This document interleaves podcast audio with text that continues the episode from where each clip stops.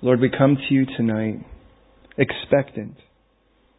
Expecting your word to have its perfect work. Lord, you tell us that your word is active and living, sharper than a double edged sword, able to divide joints and marrow, soul and spirit, discerning the intent and thoughts of our heart. We get that. You tell us, Lord, that your word never returns empty, but accomplishes all that you desire. And Lord, then we, you talk about us being let out in joy and full of praise, and the trees of the fields clapping their hands. And I just get this idea that if we could just listen, we would be so blessed if we act upon it. And Lord, you've told us that the things that were written beforehand were written for our learning. And we want to learn. We want to take the warnings that you set before us but we also, Lord, want to learn of you and learn who you are, how you work, the way that you feel, what motivates you, what moves you, and, and to learn more of your calling on us as well. So, Lord, we recognize there will be times that will be by example, and certainly the Old Testament is full of beautiful examples, challenges of people, Lord, who uh, sometimes really do it right and sometimes really don't. Much like ourselves, I assume. But also, Lord, there is there is this desire inside of us, Lord, to be changed. As we see mistakes, Lord, in other people, may we learn from those and avoid those. As we see demonstrated before us, not only those who've set the pitfalls and fallen in them, but also then, of course, the ramifications of falling in such a pit. And Lord, I thank you. Today we have a better example, but not in everyone. So when we take the exhortations, Lord, and the warnings carefully. May we embrace beyond all things you and uh, and from it, Lord, as we seek to have ears to hear what your Spirit would say to the church tonight. Captivate us in your word, and may we have so much fun for every word you lay out before us. So have your way now, I pray. In Jesus' name. Amen.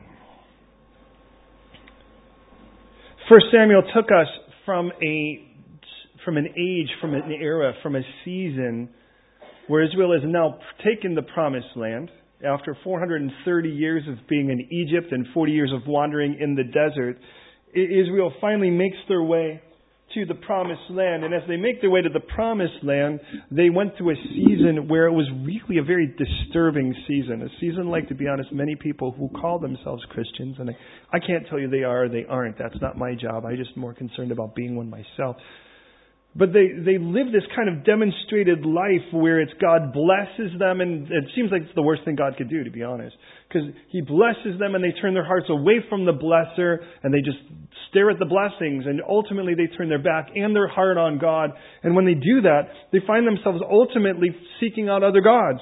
And when they do that, they find themselves in bondage, their life gets miserable, and then as their life gets miserable, they cry out to God. He restores them through a deliverer and then starts to bless them and the process starts all over again. And to be honest, this is, this is the story of many people that I've known in, in my earlier walk with the Lord too. Where there was a time where it just seemed like the worst thing God could do was bless me, where He could just make me content and healthy and wealthy and wise, so to speak.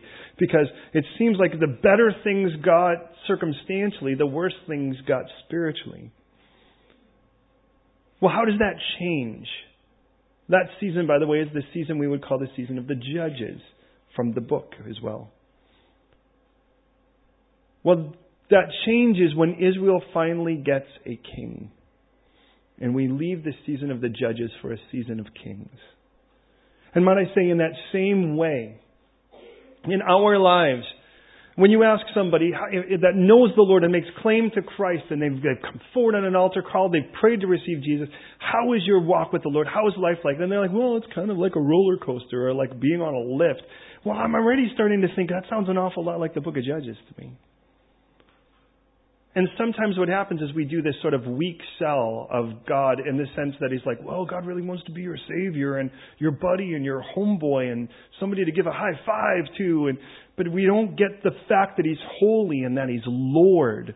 Because the moment Jesus becomes the Lord of our life and not just the Savior, things take on a radically different hue. they now start to look different because now we're not trying to call the shots and asking God to bless our plans, but now we're throwing ourselves at the feet of the living God who is reinventing us as we speak. And we're asking what His will is. Well, unfortunately, the first king that had been asked for, we went from a season of, of judges to this guy that was sort of, in essence, our first high profile prophet, excusing Moses because he had a whole lot of other titles we might give him. And that guy's name is Samuel. A, miracle, a miraculous birth from a woman that seemed barren and was barren for quite a while. God intervenes, if you will. And from that, the woman gives birth to several children, but the oldest of them is Samuel, for which he says, If you give me a male child, I'll lend him to you for the rest of this, this life. And, and that young man that grows during a time where the nation Israel really has turned their back on the standard and the lordship of God they're more than happy to receive his blessings. They're more than happy to say anything that God has that involves prosperity or comfort, they well they love that.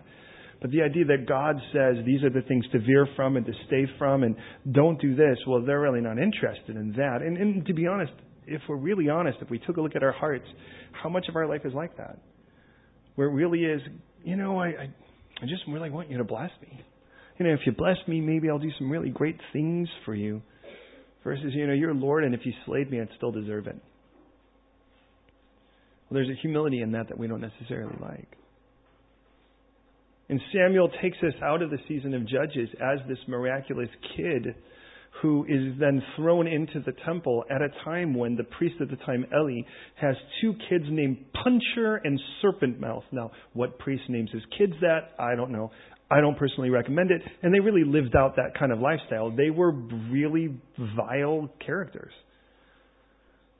And yet, even in the midst of a time when it seemed like the world around him that was called the God's world, if you will, the Jewish world, was full of compromise and hypocrisy, full of questionable moral character full of moral failures to the left and right. It never stopped Samuel from being who he was. And Samuel didn't seek to just make a difference. Samuel sought to be the difference. And I think that that's the big difference. Because he didn't just look and hold up picket signs and talk about how terrible the church was. Or start websites about how horrible the industries are around them. He sought instead just to be different. And ultimately, he will anoint a king once his kids are supposed to take over. Samuel's old, and the people aren't interested in Puncher or Serpent Mouth taking over for dad. So they ask for a king that would make them like the rest of the nations. And one of the common problems of Israel, much like ourselves, is that we're busy trying to become more like a world that God is seeking to make us less like. The moment you said yes to Jesus, if you have said yes to the gift of Jesus, and if you haven't, I'll try to make that clear and give you that choice. But if you have said yes to Jesus, according to Ephesians 1:13, the moment you believed, God placed within you his Holy Spirit. And the moment he placed his Holy Spirit inside of you, he started making you different. The way that you see things, your priorities, your value system, your goals, your dreams, all start to change. Because they're at the core of what drives you, and therefore God is going to change that. The problem is, is we still have this desire to be wanted, and the moment we take our eyes off of God, the moment we take our eyes off of Jesus, well, then we want to become like the world and we start compromising to become like it, even though God's Holy Spirit inside of us is doing the opposite. So, in essence, we're in a war with God who's trying to make us more like Him and less like the world, and we're still trying to become more like the world so we're not being the butt of a joke. Well, the nation Israel demonstrates that, and they ask for a king. And the king they get, they want, they want somebody that'll lead them into battle, that'll represent them that'll look good on a stamp or on a five pound note. And with that, they pick the guy that is, that we read that he's great looking and he's tall. Uh, God makes there is sort of a compromising and, if you will, in that. And I kind of like that because God starts to speak about tall being handsome. Anyways, sorry, you go. Uh, but in that, understand that for a nation that's, that feels small, remember when they went into the promised land, they thought they were grasshoppers in comparison to the sight of these giants that they had to fight. I could see why they wanted the biggest guy around on the block to head them on. And that really seemed fine and dandy, except that that man was Saul, and that man Saul was a man of a fantastic calling, but really did not have the heart consecrated unto him like it should. And might I say, and forgive me for the lengthy introduction, but we kind of need it because the, the chapter kind of picks up rather quickly. It is a simple event and then and the response to it. But please hear me on that. If you were to look at the book of Romans and we talk about first two chapters being about sin, three through five being about salvation, six through eight then being about sanctification, God setting us apart. I challenge you to look at those chapters six through eight. And what you'll find is the whole thing starts with our attitude, our choices about how we deal with sin now. Now that we're His, now that we belong to Him, should we continue in sin that grace should abound? Should we just choose to sin at whatever will because after all we're not under the law but under grace? You realize these are choices we need to make. To set us apart, one of the first things that happens is our choices have to be different. well, with that in mind, unfortunately, Saul ultimately has a few good chapters, if you will. Uh, Saul, for what it's worth, really kind of has his emergence and inauguration in chapters 9 through 12 of 1 Samuel. But then after that, ultimately, it's going to surface. No matter whatever's in your heart, sooner or later will manifest. You, you know this because we see that with certain diseases, that they may be inside you for quite a while, and ultimately, sooner or later, they're going to manifest. Now, that doesn't mean you just got infected. Often, what that means is it had a time to incubate and germinate inside of you until it finally got to the place where everyone else knew it. Well, unfortunately, that's Saul's heart. His heart was a disease, or at least diseased with a heart that really didn't make God the center of it all, but himself instead. So, though he has those nicer chapters, if you will, his inauguration and ultimately his emergence, uh, and invitation, that's chapters 9 through 12. From 13 to the end of, cha- of 1 Samuel is really Saul's horrible downward fall and death. And we really see that because what happens is God hands him his P45. He fires him. Here's your pink slip. And he says, look at, you know, you've demonstrated through three very clear uh, events. What's, what's clear and evident is you're really not the man for the job. People would still vote for you, but you're not my man. I'm looking for a man, and I found him, a man after my own heart, who turns out to be roughly a 14 or 15 year old kid, the youngest of eight brothers from the tribe of Judah, named David. David means beloved. Unfortunately, Saul, as an unconsecrated heart would, has no interest in stepping off the throne that is not rightly his. So Saul will spend that entire time then, from chapters 13 through 31, ultimately chasing after David and trying to wipe out and eliminate the competition. Much like what we see during Jesus' day, who, by the way, wasn't just there to make a difference, but to be the difference during a time when all of what was called religion around him really had fallen into the toilet. And instead of them repenting for the most part, though there were certainly priests and scribes and Pharisees who did, like Joseph of uh, Arimathea and Nicodemus, yet still for the most part, they would conspire to kill him because what they'd rather do was remove the competition than humble themselves and repent. By the time that we get to the end of 1 Samuel, that's the last chapter, we do find a couple of very important things, and it is noteworthy. Saul is in the heat of battle, and as Saul is in the heat of the battle, he's been nailed by an archer, but he is not dead. He seems to be dying, and he's fearful of being caught alive and what they'll do to him. So he turns to his armor bearer, the guy you would have hoped would actually have blocked that particular arrow, and he said, Hey, why don't you just kill me? Run me through with your sword, because I would rather die from you than I would from the Philistines who would catch me. But the armor bearer was afraid. So what the scripture says, for what it's worth, is it says that Saul fell on his own sword and died. No, God does not say somebody speaking that. God says, as a narrative, that's what happened. So as I, lead, as I read 1 Samuel 31, I believe that to be the fact. That what Saul did was he committed suicide. His armor bearer wouldn't kill him, and he killed himself before anyone could get to him so that they wouldn't waterboard him or any of that stuff. With that in mind now, David has been running for 15 years from the time he was roughly 15 when he takes on it, and Saul being the biggest guy until Goliath shows up. You ever wonder why Goliath had to be the guy that actually would start separating the men from the boy here? Because Saul was the tallest guy. And so God's like, well, you may be the biggest, but you're not the biggest entirely. You're just the biggest of your crew. And He brings in something bigger. And God does that a lot in our lives, by the way. He brings in something bigger in our lives than we are, so we ultimately realize we can't do this without Him.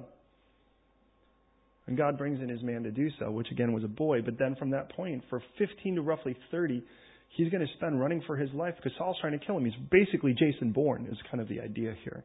Except he kind of knows who he is. Now, don't miss this then.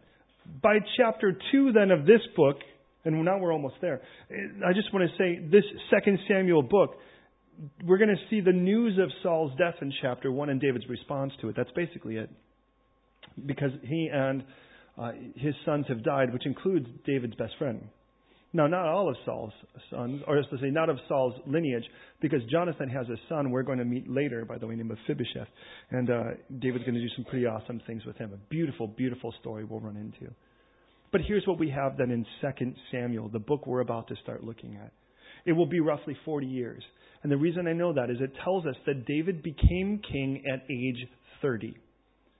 It says that he reigned seven and a half years in the southern area of Judah before he becomes king over all of the tribes. So he only becomes king initially of his own tribe and the tribe that, that's before him, which, by the way, happens to be the tribe of Saul, for what it's worth. That's the tribe of Benjamin.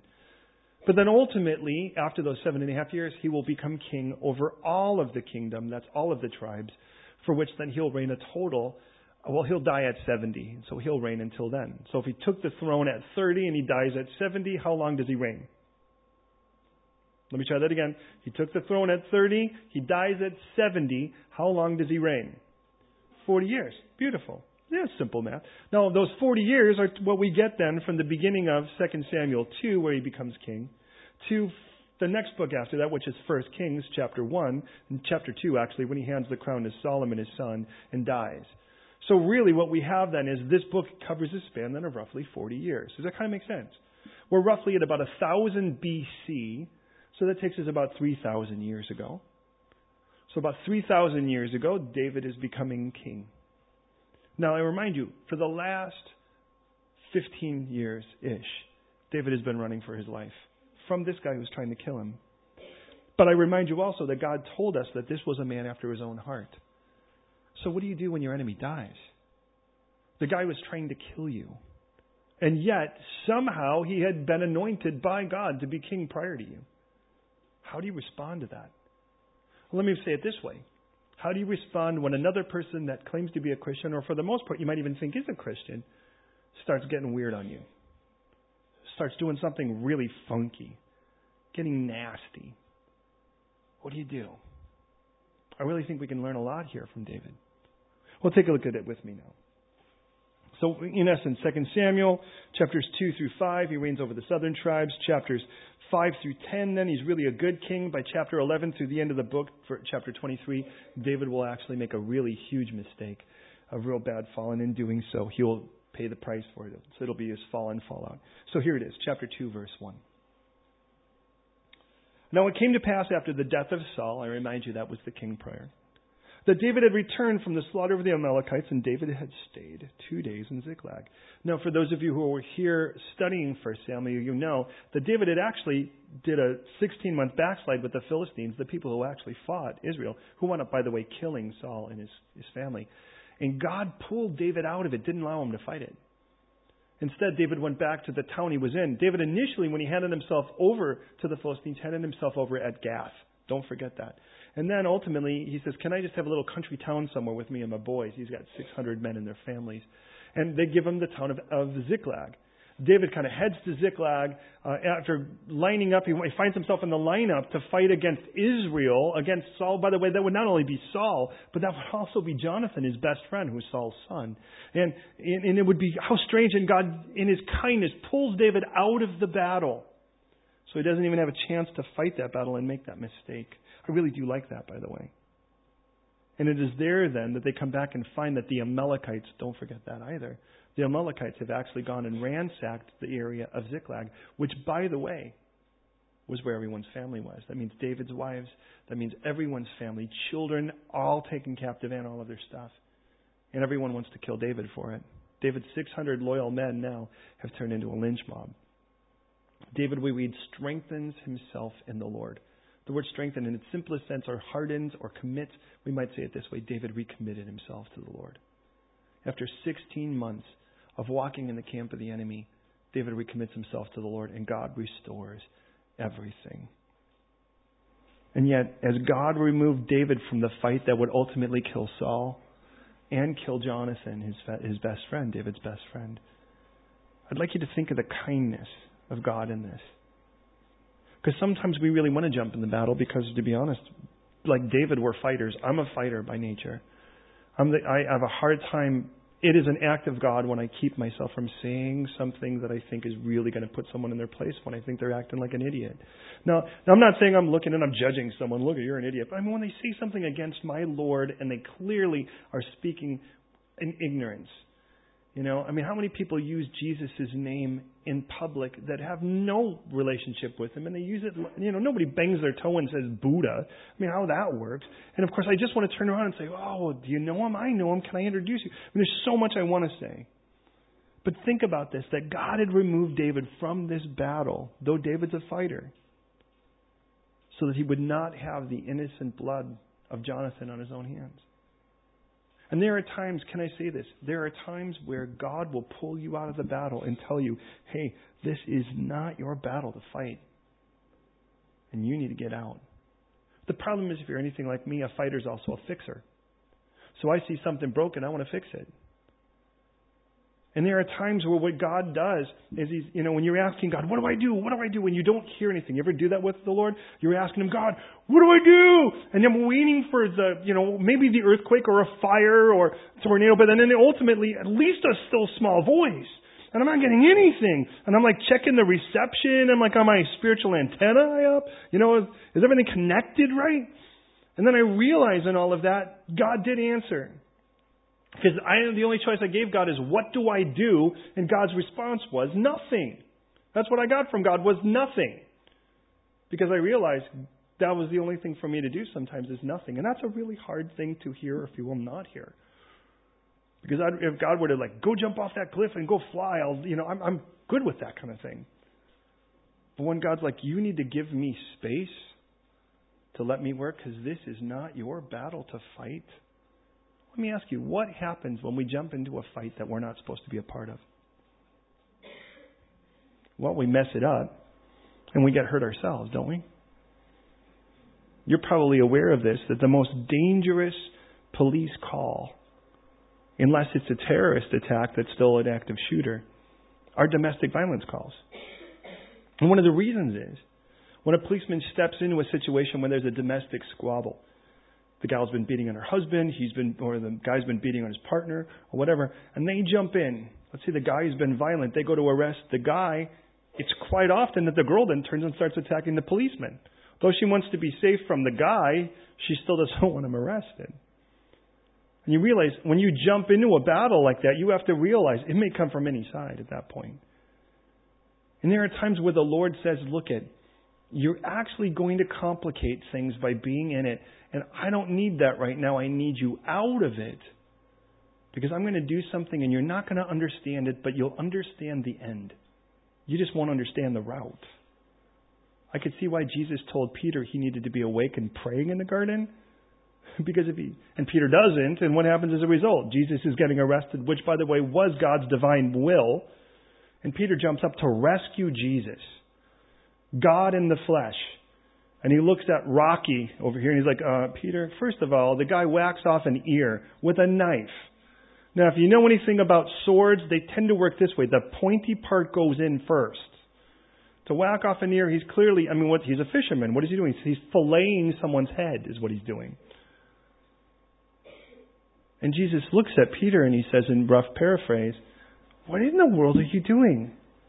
Don't you realize that at any moment I could call down 12 legions of angels?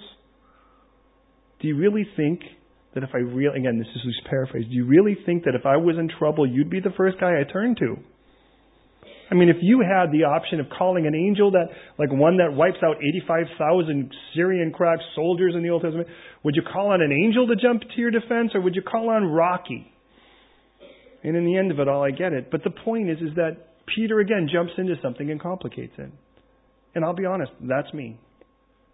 There are times where, in, in his, and we've watched crazy things happen here where I've asked the Lord on my face and fasting and in prayer, God, what do I do? What do I do? What do I do? How do, what, how do I handle this? This person's acting mental. This person's being crazy. What do we do? God's like, you need to give me space. And I'm like, mm, that is so contrary to me. He's like, the battle's not yours. This is my battle. And there's so much more to this than you can see. Well, David returns now. And as he returns, what's clear and evident is the battle that kills Saul and his sons, David and his men were nowhere near. And I think in the end, ultimately, David would be thankful for that. And God does constantly try to keep us out of innocent situations where though we might innocently and ignorantly jump into it, we would still leave bloodshed that God never intended. Second Chronicles 20. God speaks ultimately to Hezekiah and he tells us, look at the battle is not yours. The battle's God's. If he needs to use you or if he wants to use you, he'll tell you. But the battle will always be his. And that's one of the isn't that one of the great parts about serving the Lord? Is that you know you're not the commander. You don't actually have to come up with the stratagem. That's his job. Now we better pick it up because that was verse 1. Now on the third day, behold, it happened that a man came from Saul's camp with clothes torn and dust on his head. Stop. Let me ask you, where did this man come from? Come on, give it to me. It's right here. It should be simple. What is it? Saul's camp. Excellent. The man came from Saul's camp. He came from the camp of Israel. Are you with me so far? His clothes were torn, dust was on his head. So it was when he came to David that he fell on the ground and prostrated himself. And David said to him, Where have you come from? And he said to him, I have escaped from the camp of Israel. That's where he came from. David said to him, Well, how did the matter go? Please tell me. Now, I remind you, David is unaware. Saul's dead. We as a reader are aware. David is. David doesn't know. David said to him, How did the matter go? Please tell me. And he answered, The people have fled from the battle. Many of the people are fallen and dead, and Saul and Jonathan, his son, are dead also. There's fleeing, there's devastation, and clearly there are casualties, including people you love. So David says to the young man who told him, and this is a logical question, well, how do you know that Saul and Jonathan, his son, are dead? The camp's big, there's a lot of people in the army. Uh, exactly how do you know that those two died? Then the young man told him, said, As I happened by chance to be on Mount Gilboa, there was Saul, leaning on his spear, and indeed the chariots and the horsemen followed hard after him. And now, excuse me, when he looked behind him. He saw me, called to me, and I answered, Here I am, as if he couldn't find him. And he said, well, where, well, Who are you? And he answered, I'm an Amalekite. So he said to me again, Please stand over me and kill me, for anguish has come upon me, but my life still remains in me. So I stood over him and killed him, because I was sure that he could not live after he had fallen. And I took the crown that was on his head and the bracelet that was on his arm, and I have brought them here to my Lord. Now, stop. If you were one of those people that are trying to find fault in the Bible, and there are certainly people that'll do that, but have you ever met anyone that's always trying to find an offense in anything you say? And you say, Oh wow, you look nice today. And they say, What? Didn't I look nice yesterday? And you're like, I was trying to give you a compliment. And you realize sometimes it doesn't matter what you say. And if you say nothing, then you're giving them the silent treatment you just kind of can't win. Well, the only reason I say that is people like to pick things like this and find them. They say, Well, which one was it? The Bible must be untrue. Because in 1 Samuel 31, it says that Saul fell on his sword and died. Here it says that this Amalekite killed him. Which one was it? Well, let me say it this way. 1 Samuel 31, God told us what happened. Here we have an Amalekite who told us what happened. Who do you trust? There's the point. There is a guy in the camp of Israel who comes with the crown and an armband, prostrates himself before David, and in the simplest sense, like, hey, David, I killed the king for you. Huh? Now, what do you think he thinks is going to happen? Thinking, oh, well, you know, I think a Prince Regent would be a good title for you, buddy. Thanks for killing Saul. The problem is, it wasn't David's battle to fight, and he certainly isn't going to reward a guy when David himself had chances to kill Saul and he didn't himself. David knew that it was God's job. Now, certainly God could use a guy like this. Now, I remind you, David doesn't know that Saul killed himself. The only information David gets is from this Amalekite. The interesting part is, I remind you, all the way back in 1 Samuel 15, God said, it is time to go after those Amalekites and don't leave one standing. which tells me that whether this guy had any hand in Saul's death, more than likely, he might have just tried to stab him after the guy was dead. He certainly got to the crown enough time to give it to get it to David. But he wouldn't even taken credit if the guy wasn't if Saul had done his job. And that's kind of a key point in this. And, well, Lord, we pray for that guy. Whatever's bothered him, I'm sure it's your Holy Spirit. And we know that you're greater than he is. So, Lord, we pray you get a hold of him, overcome him, show him that you love him and you want him.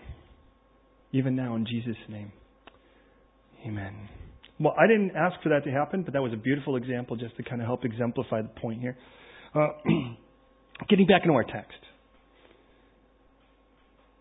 This man comes to David expecting a reward. Now, instead, he's going to get, to be honest, retribution. But he's going to come, he comes and he's like, look at, you know, there's two sides of it. It's important to note. On one side of it, he addresses the issue that you shouldn't be killing somebody that God has obviously put in position. That's God's job to do. But the second part of that is, and this is kind of something I don't know if you've even considered, there's an act of mercy he's sort of playing in this. He's kind of going, Saul's in a really bad way. He's suffering greatly. He's going to die anyways. I kind of put him out of his misery. Do you know what we would call that? Assisted suicide. And that becomes a very hot debate today where do we really help somebody kill themselves because they're miserable at this point? The problem is, misery is often what brings people to the throne of God.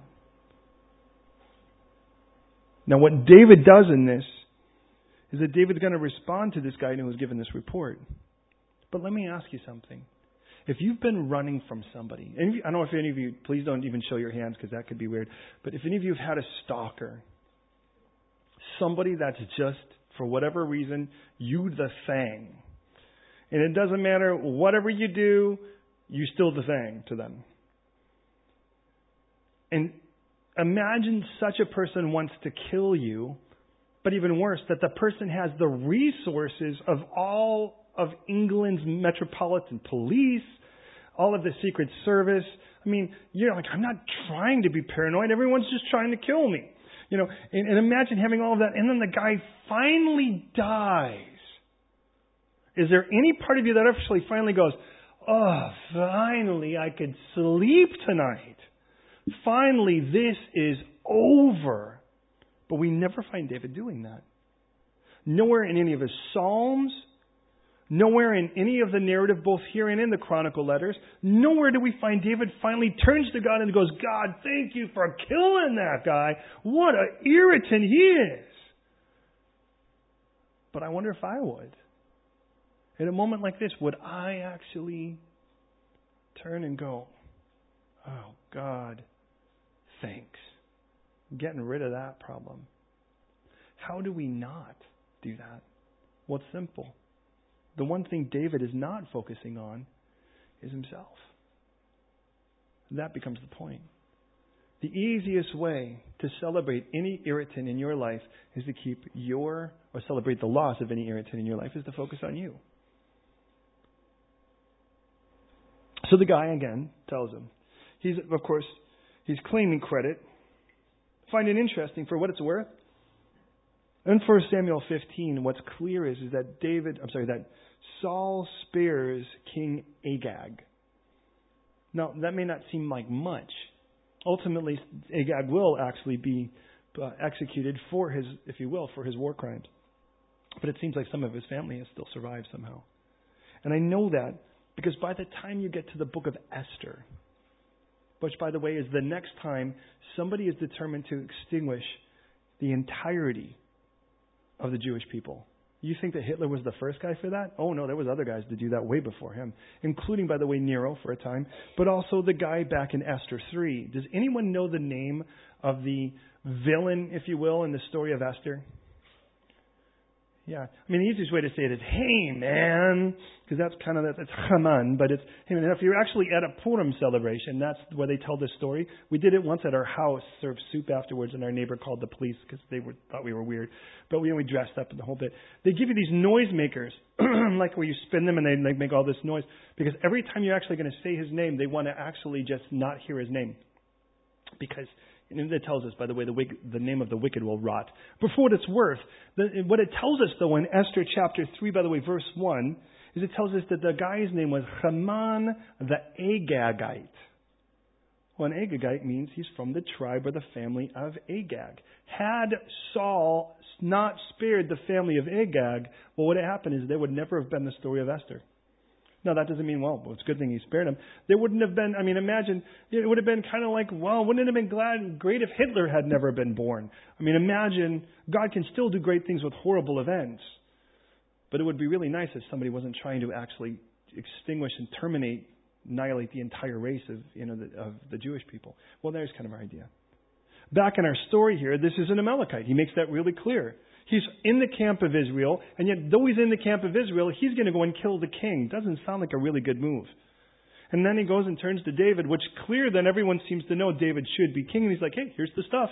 You should be really happy. So I brought him here. Notice he says, to my Lord, verse 10. But we do know, again, that God said that David was a man after his own heart. First Samuel 13, verse 14. And what that tells me is, is that even here, David's going to actually respond in three manners. Three different things he's going to do. What do you do when you see the death of, let me say it this way. How about the death of a terrorist? You know, when there was a situation, you're probably familiar with San Bernardino not that long ago, where a man opened fire and killed a whole bunch of people. 50 people, I believe, what it was. And then the police shot him dead. And I sat with a group of people who, you know, were obviously quite freaked out by this situation. This gunman killing the 50 people and being shot. But it was fascinating asking them, let me ask you, how many people died that day? They're like 50 people. Like, no, 50 people didn't die that day. 51 people died that day. So one of them was a terrorist. The sad part is that's 51 people who are going to stand before God in judgment. Not 50, but 51. It's just easier to forget the other one because he's the bad guy. And face it, it you know, I was, uh, I'm, I'd like to think I'm older than you might think I am, but I was raised on revenge movies. There was a season where everything was like they tortured and killed somebody very dear to the guy. By the way, it was always the wife in the 80s. I'm giving myself away here on that. Uh, and then the guy had to kind of buckle up, get himself all ready. And then at the end of the movie, he kind of just killed the guy that did all that. And I just remember even then, before I even knew the Lord, man, this is bad.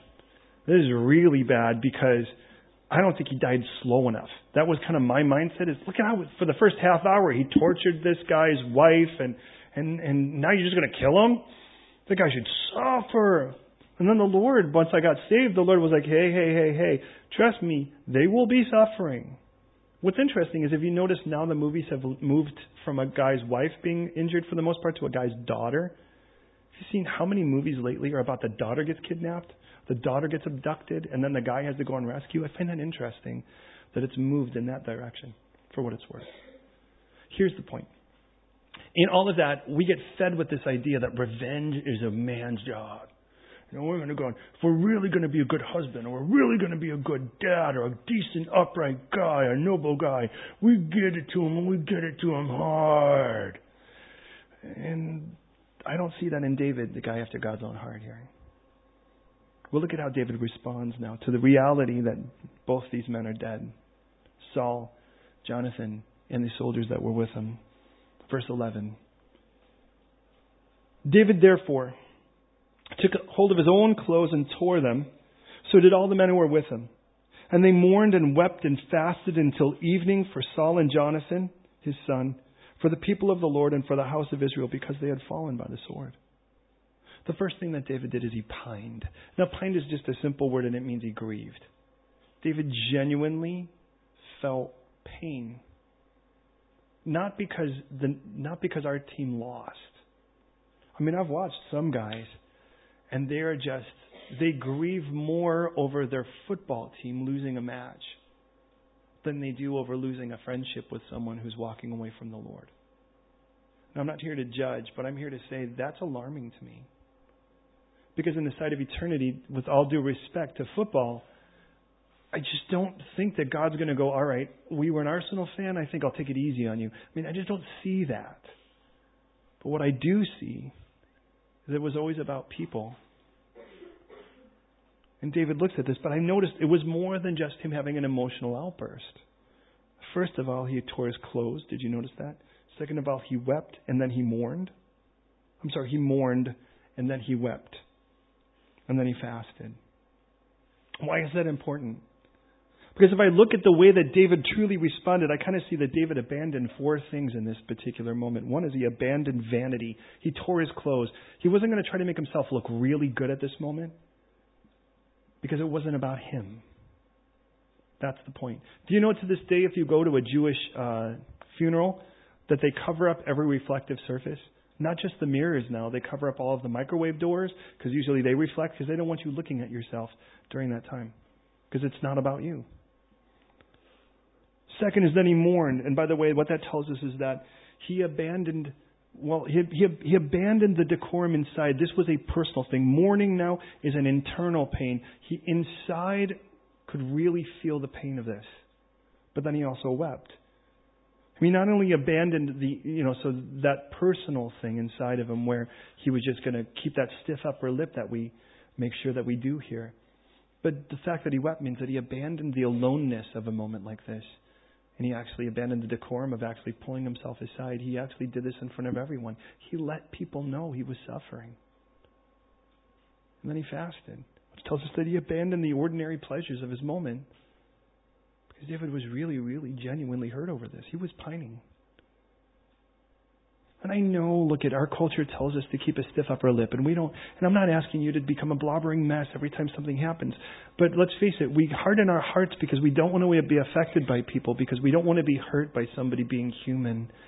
And yet, to be honest, sometimes that person needs to know that it hurts. Not that they hurt us, but that, to be honest, first and foremost, that they're walking away from God.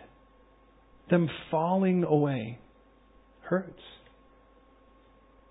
Because I could be so caught up in me that the first thing I want to let you know is how you hurt me. But let's face it, when you walk away from the Lord, it's a pretty good possibility you're not going to treat me very well. You're not going to treat anyone very well. You don't even treat yourself very well when you walk away from the Lord. And what if that was our first objective? You look at somebody and you're like, you're making stupid choices. What's wrong with you? But the bottom line is, you know, first and foremost, my concern is over your spiritual health. Because I know this if you really got right with the Lord, the rest of this is going to work its way out. I mean, you could backslide and learn how to try to hide it better in front of me and try to treat me nicer in it, but I shouldn't think of that as any victory, should you? Bottom line is, I recognize all of these symptoms boil down to one particular diagnosis, and that is that things just must not be right with the Lord in you. I would really, really love you to get that right because it hurts me watching you walk away from the Lord. So I know the choices you're going to make at a moment like this really hurt people. And they hurt people because you're hurting yourself to do this. You know what I've noticed from this? Is though Saul had declared himself David's enemy, David just somehow refused to make Saul his enemy. Did you notice that? Nowhere does David say, you know what, you're my enemy. And you know, God makes that clear in regards to us and Him. Because the book of Romans tells us that when we were enemies in our heart and minds to God, He still sent Jesus to die for us. Could you imagine if God were like, you know what, you're my enemy, you're doing stupid things, and you clearly don't want me, so forget it, just go to hell. He had a right to do that, but He didn't. You know why? Because God wanted us to know this is my heart. My heart is that I want you to be mine, God speaking. And even right now, even though you want to try to hate me and want to do stupid things, open a door and start yelling obscenities, what happens when that becomes part of that guy's testimony? It's like, remember that one day when. Several years ago, to go back into the text. Several years ago, we were we uh, were in the central coast of California. We had planted a church there, and we are doing our several services. And and in one of those particular services, something really weird happened. A, a note got slid under the door, and it basically looked like something from Avatar. It was just a bunch of symbols and kooky things. It was like something like someone had invented a language. We had no idea what it was, and there was no no no language on it other than these kooky symbols. It was almost like someone, if this makes any sense, just closed their eyes, put Wingding as their font, and just started hitting buttons. It's kind of what it looked like. So we just kind of kept it and we put it on file anyway. Several years later, we would be out and we were sharing on the streets, which was fairly common, and we run into this kind of hippie guy, barefoot. It's California, that's fairly common. Long hair, the whole bit, homeless. And he responds and just says, you know, he's really been far from the Lord. He's had a real problem with what he saw as Christianity uh, from uh, places outside of where he was at the moment, which was our community and he just did, kind of declared a war on Christianity. And but ultimately, he wound up breaking and realizing that he needed Jesus anyways. And and in all of that, ultimately, he would give his life to Christ, and then he would ultimately be raised up, and the guy would be discipled, and then he became one of our sound men. And as he was, we had several guys that were sound men, and, and I would ultimately sit, and I, we had a meeting with all of our sound men one day, and I'm just like, you know, hey, I just feel like God wants to clear the air, and there's just really cool things that I think God wants to do. And this guy Keone actually goes, "Can I can I clear the air about something?" So Cherry goes, "You know, several years ago I came back here. I came here because there was clearly things happening and people were really really happy here and it really bothered me. And it was people were coming from everywhere and they were just so happy. I hated that. So I wrote a curse and I slid it under the door. So the same guy who slid that note under the door gave his life to Christ and then became one of our salesmen. All of that to say, who knows what's going to happen with this fellow one day. Now, three things I remind you. Back in our text, he pined. He genuinely felt grief. Not because David was just missing them. David felt grief because they fell. Isn't that the truth in it? Verse 13 tells us our third, our second one. David said to the young man who told him, remember that? The Amalekite who made up his cool little story? Where are you from? And he answered, I'm the son of an alien. And by that he means not an Israelite, not like he was dropped off from Jupiter. Uh, you know, some people, they, anyways. Uh, an Amalekite. David said, Well, then how was it that you were not afraid to put forth your hand to destroy the Lord's anointed? David called one of the young men to him and said, Go near and execute him. And he struck him so that he died. David said to him, Your blood is on your own head, which, by the way, is a statement that means you are guilty. It's important because, by the way, you'll see that that's what the people cry out as they're saying, as the, the multitude says, Release Barabbas. And he says, What should I do with your king? Crucify him. They say, His blood be on us and on our children. And what they're saying is, Hey, if this guy is innocent, then let, me, let us be. We're happy to be guilty for it. And David says, You confessed that you killed the guy. So you're clearly guilty of this blood. Interestingly enough, I remind you, the guy hadn't killed Saul. But because he made up the story at this point and took the credit for it, David's going to nail him for it. Your blood is on your own head, verse 16, for your own mouth has testified against you, saying, I've killed the Lord's anointed. So the second thing David does is not only does he pine, but he pronounces judgment. He saw the injustice of someone from the same camp killing the king. Regardless, it wasn't his battle to fight. He's supposed to be on their side. I remind you, he is in that camp. He came from that camp. He wasn't a Philistine trying to kill Saul. He was actually somebody supposed to be supporting Saul and supporting the people. And David took very careful offense to the fact that somebody that was supposed to be part of the camp is busy trying to kill someone, even if that they really wanted was to die. David says there is no acceptable answer for that. There's no excuse for that. You know, we have watched in the last decade men who are very high profile within the church in mass fall publicly for moral failure. Some of which, by the way, we probably, at least in a couple of cases, we deeply respected prior. Because most of it because we were completely unaware of where they were. And we've watched them fall. And the question is, at a moment like that, how do we respond? Do we respond by pointing the finger? No, look at there's a big difference between judging a sin and judging a person, if that makes sense. The sin is still a sin.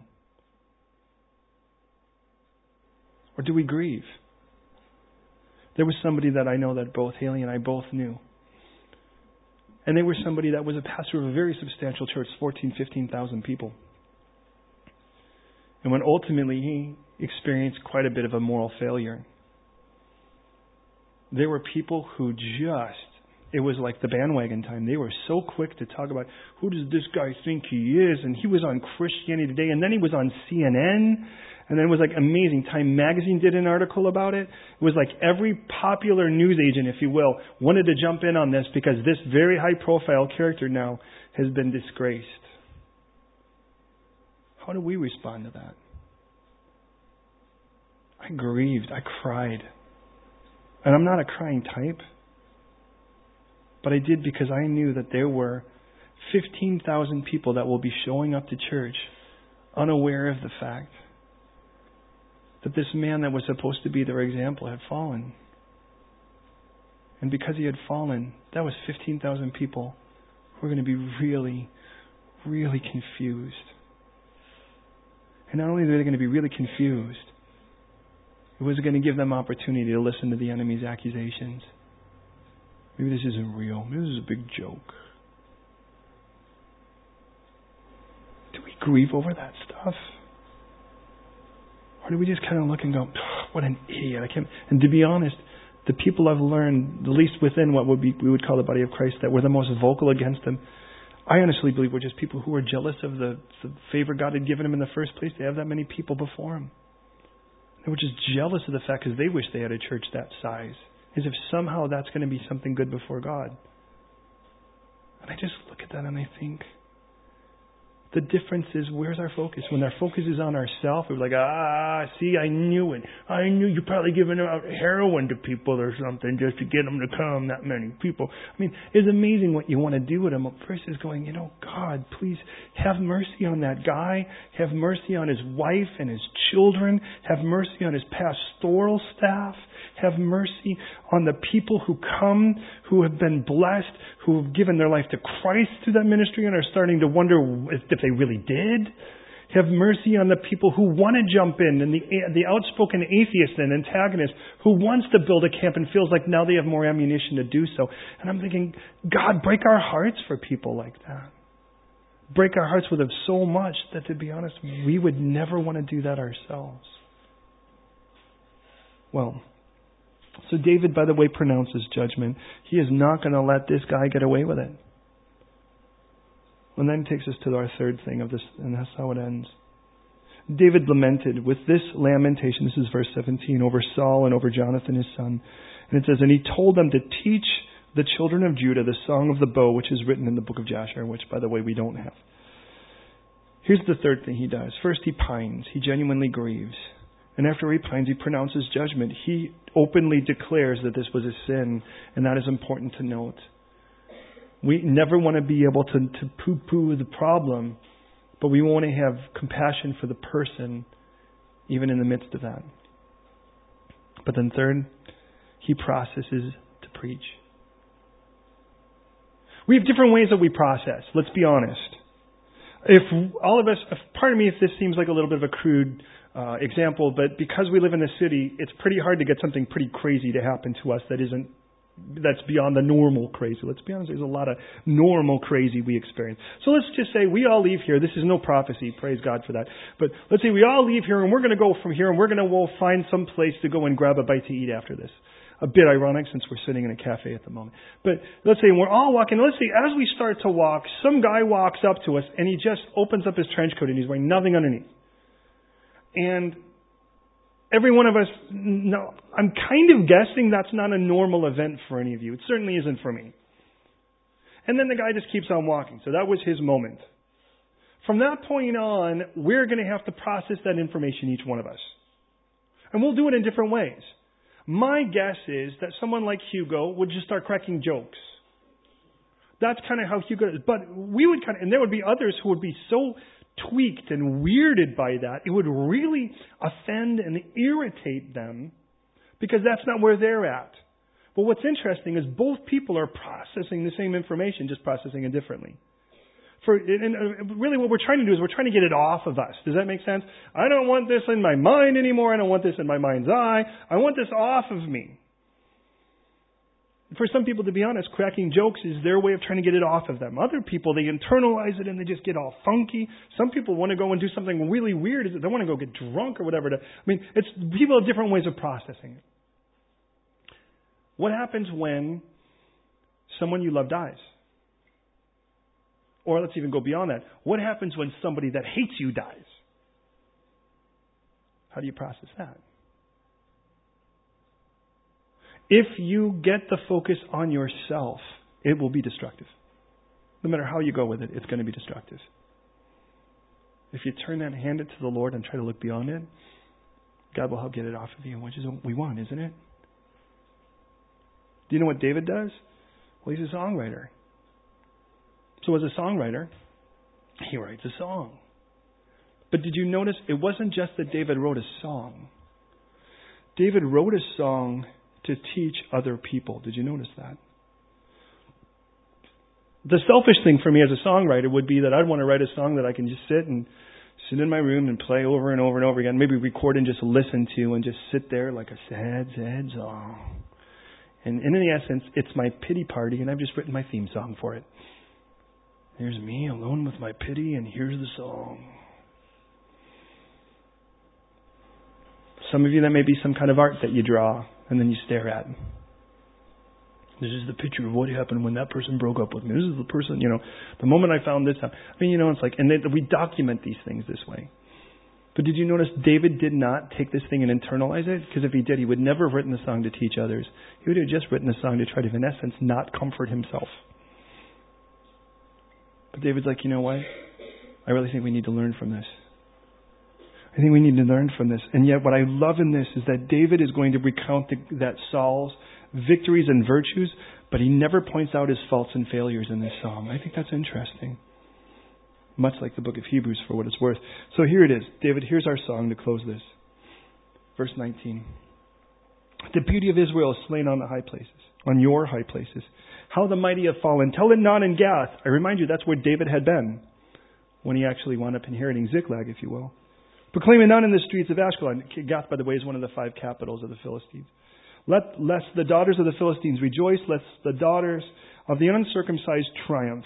O mountains of Gilboa, let there be no dew or rain upon you, nor fields or of offerings, for the shield of the mighty is cast away there. The shield of, the shield of Saul, not anointed with oil. From the blood of the slain, from the fat of the mighty, the bow of Jonathan did not turn back, and the sword of Saul did not return empty. Saul and Jonathan were beloved and pleasant in their lives. And in their death they were not divided. They were swifter than eagles and they were stronger than lions. O daughters of Israel, weep over Saul, who clothed you with scarlet, in scarlet, with luxury, who put ornaments of gold on your apparel. How the mighty have fallen in the midst of battle. Jonathan was slain in your high places. I am distressed for you, my brother Jonathan. For you have been pleasant to me, and your love for me was wonderful, surpassing the love of women. How the mighty have fallen and the weapons of war perished. A couple quick thoughts on this as we kind of bring this into prayer.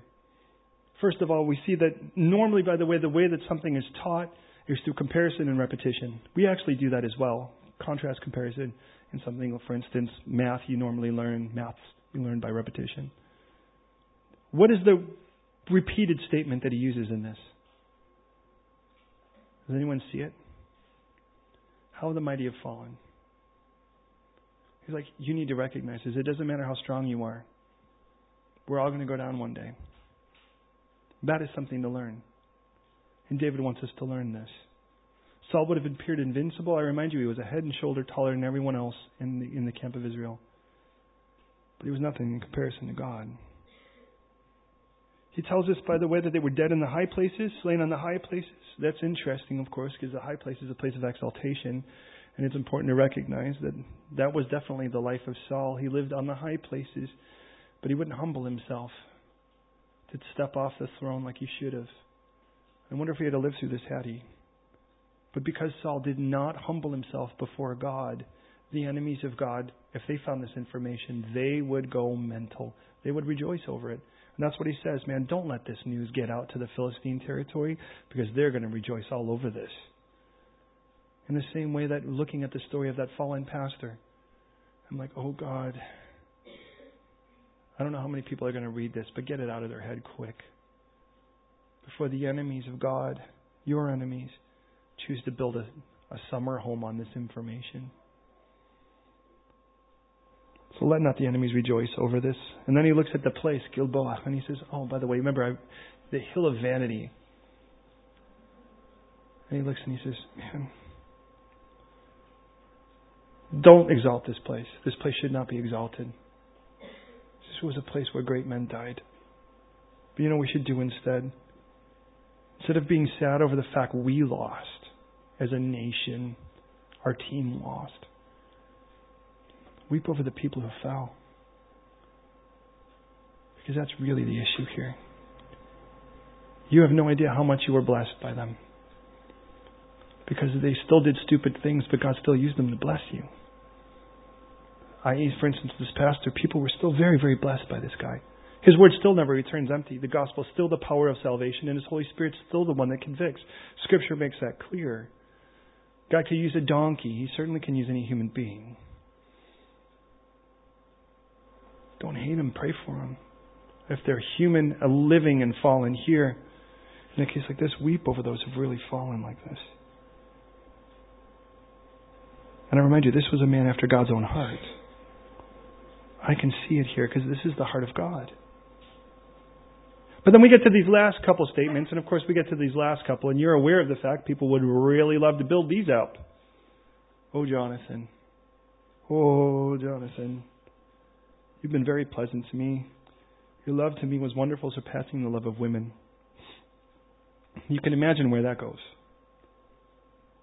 I remind you in Titus 1, verses 15 and 16, it tells us this. To the pure, all things are pure. To the defiled and unbelieving, nothing is pure. Even their mind and their consciences are defiled. Defiled means polluted, impure. They profess to know God, but in their works they deny Him, being abominable, disobedient, and disqualified for every good work. So these. He says, for a person who's polluted, they're going to see things polluted. To a polluted mind, Nothing is pure. And you're probably aware of that there's certain people, no matter what you say, it turns into a double entendre to them. It doesn't matter what it is. How you doing? I'm doing great. This is an awesome day. And they're like, I can't believe you said that. And you're like, what? How in the world did you? I don't even want to know how you took it that way. Or the person that kind of you say something and they're like, ooh, burn. Like, I never, what are you talking about? And it's beautiful when you see a pure mind in action. Because they can say things that, you know, that you can kind of look and go, oh, We had a guy who was homeschooled, really sweet guy, Christian, loved, one of the guys who helped plant the work here. And we were talking about the fact that there was a couple and they were always kind of doing crazy stuff, and then the wife got pregnant. And as the wife got pregnant, they kind of settled down and grew up and, you know, kind of took the role of the adult that they needed to for their child. And he turns and he's got a crowd of people, and then he goes, You know, it's all fun and t- games until someone gets pregnant. Now, he totally meant that in an innocent fashion. But there were people, of course, who really took that and ran because that's not where their mind was. And the reason I say that is, is that I can read into this, and if my mind has been perverted by the world around me, I can look at this and go, Well, wow, what kind of relationship did David have with Jonathan? But let me point out a couple things. David was not only close with Jonathan, David was also close with Jonathan's sister. Michal, who happened to be Jonathan's sister and David's wife. But by the way, she was no cookie. By 1 Samuel 18, dad, that Saul says, Oh, give her her. Let him marry her. She'll be a snare to him. Well, you can tell that's what dad thinks of her. She's trouble. By the next chapter, what's clear is she puts an idol in the bed. Now, where in the world does she have an idol? It isn't like she stopped at like Idols R Us or went and looked up, you know, Amazon IS for Israel and said, let's, let's find a good idol and can we get it here next day, please? You know, it was it was a household idol. That means there was one lying around the house. David in, in his wife's house. And she's like, oh, don't worry about it. And the idol has to be pretty substantial because she puts it in bed, puts goat's hair on the head, and pretends like that's David. Now, first of all, that tells me David's hair was white. And weird and curly. No, that's kind of bad. Anyways, but you know, and but how big is an idol that, or how small was David that you could put it in the bed and they, oh, that's David. And I realized that ultimately, wait till you see what happens when David becomes king and he starts to dance around. Michal has a real problem with him then. And I start to see the difference. You see, what Jonathan had with David was, first of all, he was a faithful friend. He was somebody that no matter what situation David was in, Jonathan, Jonathan was still for him. Second, Jonathan was faithful to God. We never read anywhere that Jonathan whips out an idol anytime he wants. And I could see David looking and going, you know, this is my experience with my wife. This is my experience with the women in my life. And then I see this and I'm like, this is entirely different. When we look at love, we think of romance, but that's kind of weird because you probably still love your dog and your sandwich and you love that great meal. And prayerfully, that doesn't mean the same thing. So love isn't always romantic. But he realizes, like, the friends that we were was a better friendship than any of the situations I've had at my home. There was nothing about it where David and Jonathan were making out or they were making plans. But let me say this as well. I don't know how many of you have ever been in a situation where you really thought you wouldn't live through the night. Sometimes that might be out of an illness. Sometimes that might be out of something like an accident. It's no bragging to say I've been in several of those in my life. Some of them have been those. Caught in a flash flood. I was in a four. I used to call it a two by four. It was a lifted Toyota truck that was only the back wheels spun, so it was a two by four. And I was, I mean, literally the whole thing was lifted off, and I was being dragged into the undertow of a river. But by God's grace, obviously, I made it through that. And there was those situations and those moments where you just kind of cry out and go, Lord, if this is it, and I'm not being melodramatic. I just want to make sure we're good, and I want to die close to you. Uh, but then there are other situations where someone's come and pulled a gun on me, put me at point blank, and pulled the trigger. That's a different situation altogether. And when you know someone is literally gunning for you, and you have somebody that's with you that's watching your back, that relationship is a deeper relationship, if you'll pardon me for saying, than something that could be a passing romance. And the reason is because your life depends on it. And the people that you are actually in your hardest moments, those moments when you, you, you really feel like you need and I just want someone. And those people, man, that's different. And I look at David and I realize, I mean, David just spent half of his life running. And he looks and he's like, you know, of all the people that I trusted that turned me in instead that grasped on me, for all those people that I really thought were going to be something and they didn't, mean, you were the one person I could rely on. I, I really just, I could rest on. Do you have anyone like that? And I'm not telling you that, no, that's so, you know, leave your wife for that. I'm certainly not saying that. Prayerfully, to be honest, prayerfully, if you are married, that should be your marriage. And if you're not, when it comes time, if I'm doing premarital, I warn you, you're going to get it. But it wants to be, you need someone that no matter what the situation, and we say it for better, for worse, rich or poor, sickness and health, what do you think that means? It means it doesn't matter what the circumstance is, be it its greatest or its worst. I just know I can rely on you. This is why we do not preach divorce. Because worse means worse, better or worse. And we really want to be at that place where, even if the other person isn't going to be that, we as Christians want to be that. We want to be people that someone else would go and say, This is what real love looks like. You're committed, solid, and stable. I just trust in you. I trust my life with you. I don't think David would trust his life with Michal. But I'm guaranteeing you, David would have trusted his life with Jonathan.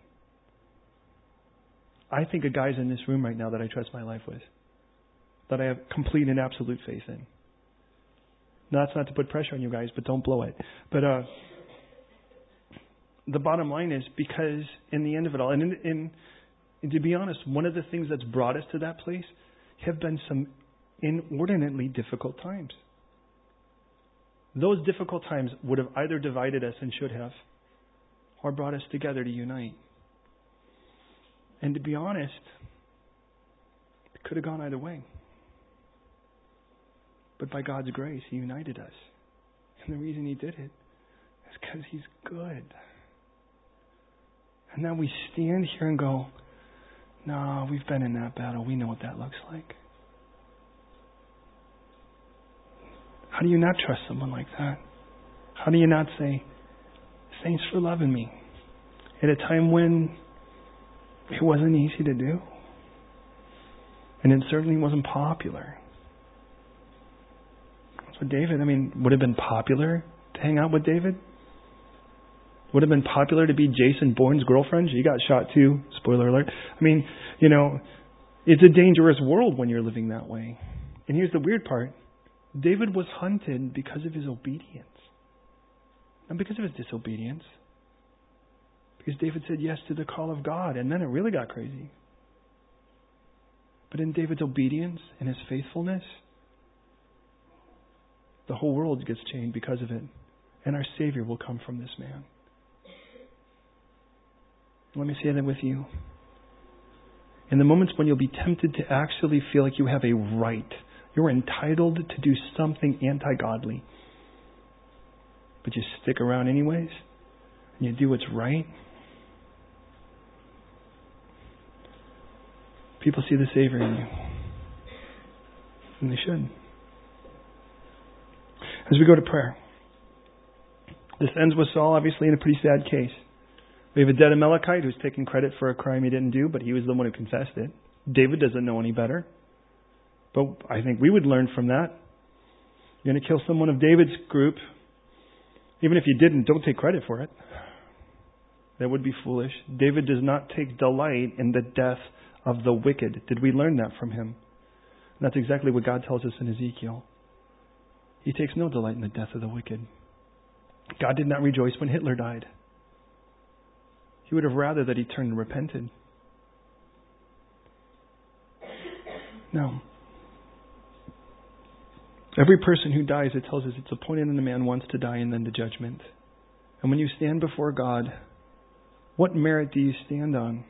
To be confident you have the relationship that's proper with the living God. God has not asked you to be perfect. That's good news. He's not asked you to be wicked and horrible either. We do that pretty well on our own. But He's asked us to choose our sacrifice. The cover charge at the door is a sacrifice you can choose. So you choose something, but it has to be perfect. So what do you choose? Religious observance, prayer life, charity, kindness, good works. Any of those be perfect for you? If so, you are a better person than I am. But God knew this, so He offered instead His own Son monogenes, of his own gene pool, the only one of his gene pool, who clothed himself in flesh, came as a baby, grew up like a man just like us. Well, us men, grew up like a, an adult like all of us, whether we behave that way or not. Took upon all of our guilt, though he committed none himself, and then died on a cross. Because that's how you punish that kind of crime. If you took all of the crimes of the world and punished them on one man, that's what you would do. And Jesus knew it and volunteered for it anyways. So he could be our perfect sacrifice. That's why John would say, Behold the Lamb of God who takes away the sin of the world. How do we know it was enough? Just as Scripture promised, he was buried, and on the third day he rose again. Because just like the high priest who once a year would go into the Holy of Holies, the Kaddish offer the sacrifice for their sins on Yom Kippur, we'd know it was accepted if he came out alive again. And in the same way, Jesus went, offered the sacrifice for our sins, and on the third day came out alive again. That's how we know the check cleared. That's how we know that the price was paid and it was accepted. We have no guarantee of that for anyone else. Even if they were to make such a claim, we have no guarantee. Nobody else did that. None of these religious de- leaders did anything of this sort. Line them all up. Which one do you want? And God says, pick your sacrifice. I choose Jesus. And the Bible says if you're willing to confess with your mouth that Jesus is not as Savior but as Lord, and believe in your heart that God raised them from the dead, you'll be saved. That's the choice you need to make. And that's what it means to accept the gift of Jesus Christ. If you have, my challenge today is that you would join me in a simple prayer and that is God, give me your heart over people. The fallen, the struggling, and an honest view of myself. But if you're not sure if you've accepted the gift of Jesus Christ, I'd like to lead you in a simple prayer right where you're at, right where I'm at. At the end, I ask you to say amen, and what you're saying is, I agree. Let that prayer be my prayer. And at the end of it all, then, we can walk out of here confident and expectant that God would open our eyes to the way we should see people. I guess that's our cue to pray. Let's pray.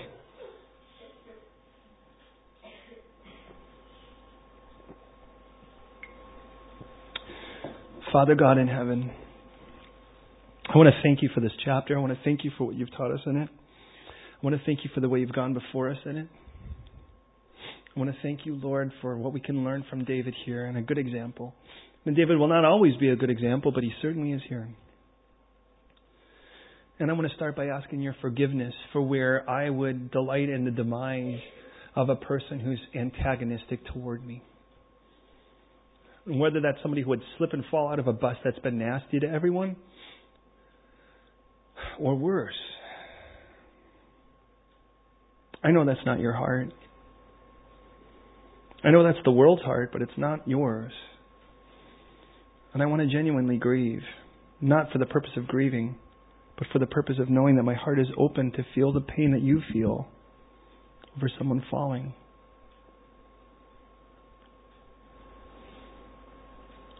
But I also want to be able to pronounce judgment. I want to be able to, to call something what it is and to be able to say sin is sin. I don't want to just be compassionate on an individual, but still somehow overlook the sin in such a way that I myself could make myself susceptible to that sin. So, please, please, God, may we be tender to the human being without fortifying their sin, but calling it what it is. Please. And God, that ultimately we would learn from it and then be using it to teach others if need be. But that we would be further equipped to serve. So, in the simplest sense, God, take our eyes off of ourselves and put them on you. And give us your heart and your eyes for people. Your eyes and your heart for the fallen, struggling, and an honest view of ourselves to recognize, but for your grace, we ourselves could find ourselves in stupid places like that. And while heads are bowed and eyes are closed, if you're not sure, or you're sure you haven't received the gift of Jesus, I just want to pray this prayer and just listen to it and let the Holy Spirit speak to you and say, hey, let's get this right, right now. And here it is God in heaven. I'm a sinner. Every human being is a sinner, and I'm a sinner just like them. I've done wrong, thought wrong, felt wrong. I'm certainly not perfect. But you've given me the option to choose a sacrifice. And I don't stand on my own works, my own prayers, my own good works, my own niceness, because none of those are perfect. And I can't just pick and choose from all the different religions the things that I think are nice and somehow benefit me, because clearly what that means is I'm still making me the center of my universe. I'm not shopping things to just to be addendums to my lifestyle, but rather tonight I realize that Jesus died on the cross for me, though tempted in every way, yet without sin, so he could be the perfect sacrifice. Just like Scripture promised, he did it for my sins, was buried, and just like Scripture promised, he was raised on the third day. And as he, as he was, you make clear that that was the perfect, acceptable sacrifice. So I choose Jesus, not just as my payment, but also as my Lord, asking him to reinvent me now and lead me forward. Give me your heart to love people and to love you as I should. So I'm yours. I may not understand everything, but I understand this. If you really want to pay for me, I'd be a fool to say no. So have me now, I pray. I'm yours. In Jesus' name. And if you agree with that prayer today, I ask you to say, Amen. So, God, you've heard us tonight. We just want to tell you tonight that as we prepare to head out of here, make us people who really look like you. Which we have to admit is going to look really weird to the world around us. But it's exactly what they're looking for. So here we are. We're yours for you to glorify yourself through and in us. So here we are. We give ourselves to you. Do your work now in in the world in us and also the world around us through it. In Jesus' name. Amen.